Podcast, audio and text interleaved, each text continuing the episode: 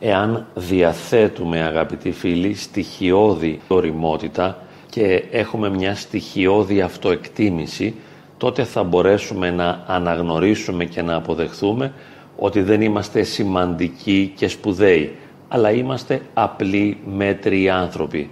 Θυμάμαι όταν ήμουν νέος, γύρω στα τριάντα, τότε που είχα έναν υπερβολικό πνευματικό ενθουσιασμό και ήμουν λάτρης του Αγίου Σιμεών του Νέου Θεολόγου και προσπαθούσα να εφαρμόσω έναν αυστηρό ασκητικό τρόπο ζωής.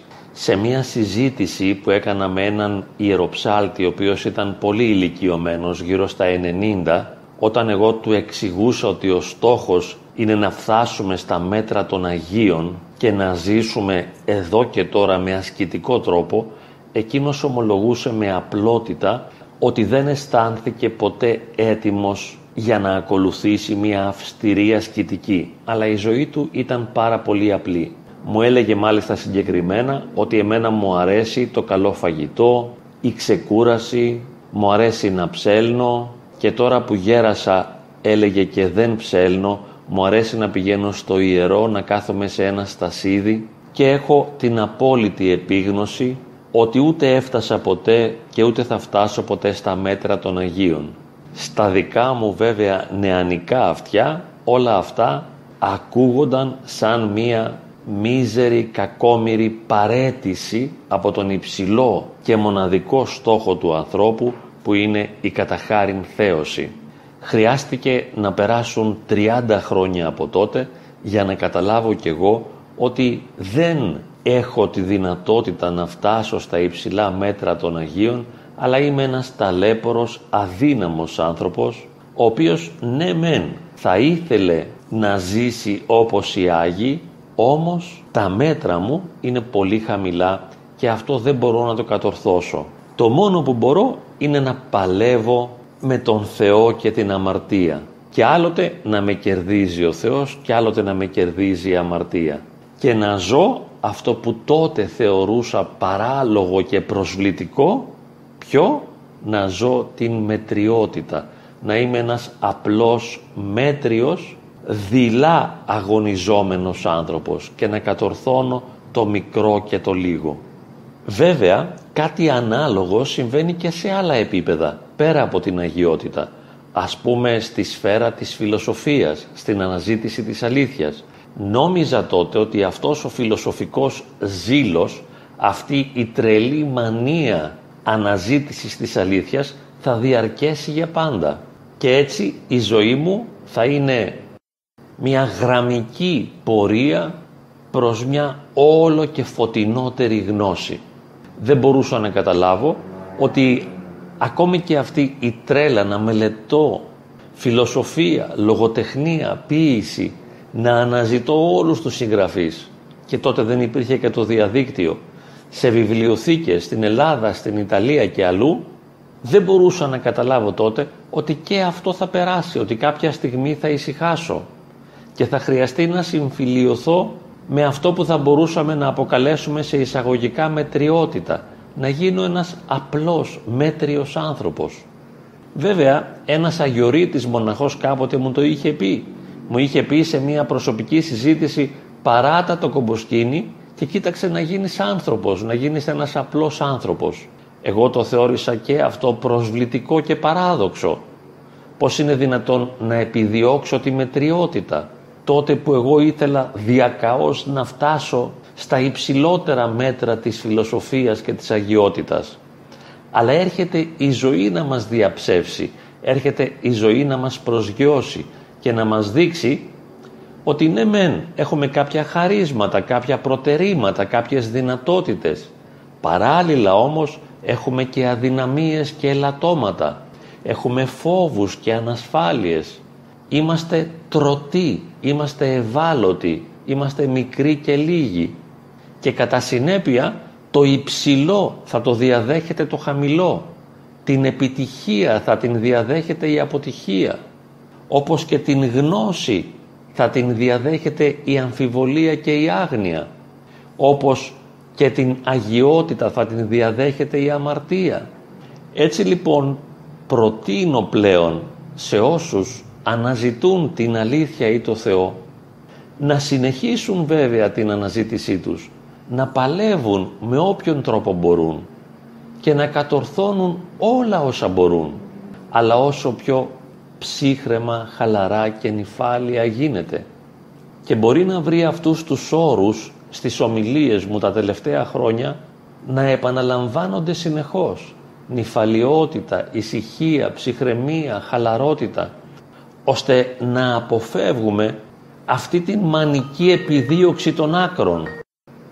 Θα ήθελα λοιπόν να προτείνω σε όσους αναζητούν την αλήθεια ή τον Θεό ή την αυτοβελτίωση να κρατάνε χαμηλούς τόνους, να μην βιάζονται, να μην πιέζουν τον εαυτό τους, να μην είναι ακραίοι, να αποφεύγουν τις ακρότητες, διότι είναι σημαντικό για όλους μας να εξασκηθούμε ώστε να απολαμβάνουμε και να χαιρόμαστε τα μικρά βήματα που κάνουμε προς την αυτογνωσία, την αυτοβελτίωση, την θεογνωσία ή την φιλοσοφία.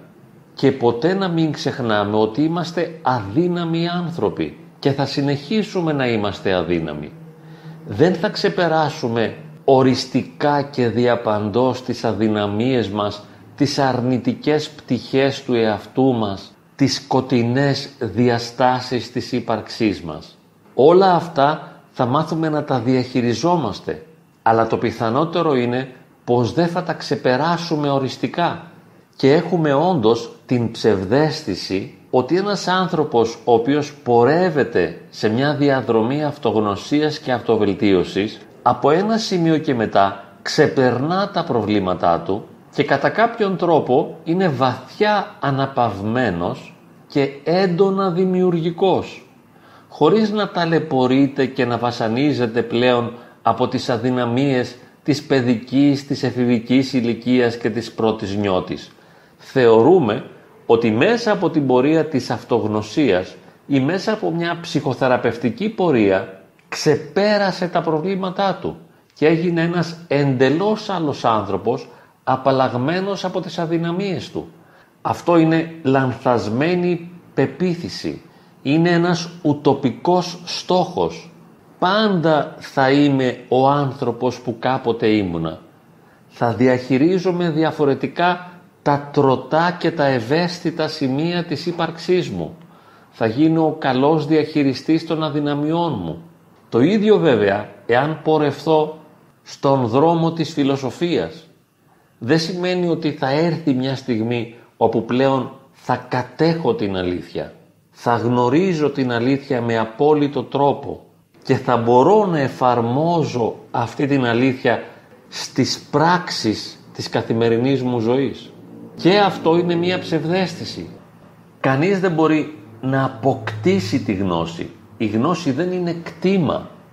Είναι πάντοτε ένα ζητούμενο, το οποίο κινητοποιεί την διαδικασία του φιλοσοφικού στοχασμού.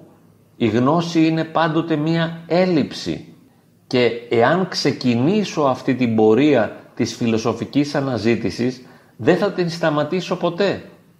Μπορώ να σταματήσω αν κουραστώ. Δεν θα σταματήσω όμως επειδή βρήκα την αλήθεια και την απόκτησα και την έκανα κτήμα μου. Και βέβαια, εάν αναζητήσω το Θεό, εάν θελήσω να γνωρίσω το Θεό, και εδώ στην περίπτωση αυτή η γνώση είναι καθαρά εμπειρική, πρόκειται για προσωπική σχέση και όχι για γνωστική κατάρτιση. Εάν λοιπόν ακολουθήσω αυτή την πορεία της θεογνωσίας ή θα λέγαμε την πορεία η οποία δυνητικά μπορεί να με οδηγήσει στην καταχάριν θέωση, θα χρειαστεί να είμαι έτοιμος να ανακαλύψω βαθιές σκοτεινές διαστάσεις της ύπαρξής μου. Σε αυτή την πορεία της θεογνωσίας θα μου αποκαλυφθούν άπειρες αδυναμίες και τα βήματα που θα κάνω δεν θα είναι από αρετή σε αρετή, αλλά θα είναι από αμαρτία σε αμαρτία. Θα προχωρώ προς την αρετή βαδίζοντας τα σκαλοπάτια της αμαρτίας. Θα συναισθάνομαι όλο και περισσότερο την αμαρτωλότητά μου. θα χρειαστεί να επιτρέψω να με συντρίψει αυτή η επίγνωση της αμαρτωλότητας. Θα λιώσει το εγώ μου κάτω από το βάρος της επίγνωσης των αδυναμιών μου. Και δεν θα έρθει μια στιγμή όπου η αμαρτία θα τελειώσει και θα ζω πλέον σε ένα στάτους αγιότητας. Δεν θα μου χαριστεί ποτέ η αγιότητα ως δεδομένο. Η ένωσή μου με το Θεό δεν θα είναι ποτέ ένα τετελεσμένο γεγονός, αλλά θα είναι πάντοτε ένα ζητούμενο και θα προχωρώ προς τον Θεό βιώνοντας όλο και περισσότερο την ταπείνωση η οποία θα προκύπτει μέσα από τη συντριβή. Την συντριβή όλων των ψευδαισθήσεων που είχα για τον εαυτό μου. Ότι δηλαδή είμαι ένας σωστός, καλός και ενάρετος άνθρωπος. Θα διαραγούν όλα αυτά τα ψυχολογικά στερεότυπα και θα χρειαστεί να βιώσω στα έγκατα των κυττάρων μου τη μηδαμινότητά μου. Διότι τι άλλο μπορώ να βιώσω εκτός από τη μηδαμινότητά μου καθώς θα πλησιάζω την δόξα και το μεγαλείο του Θεού.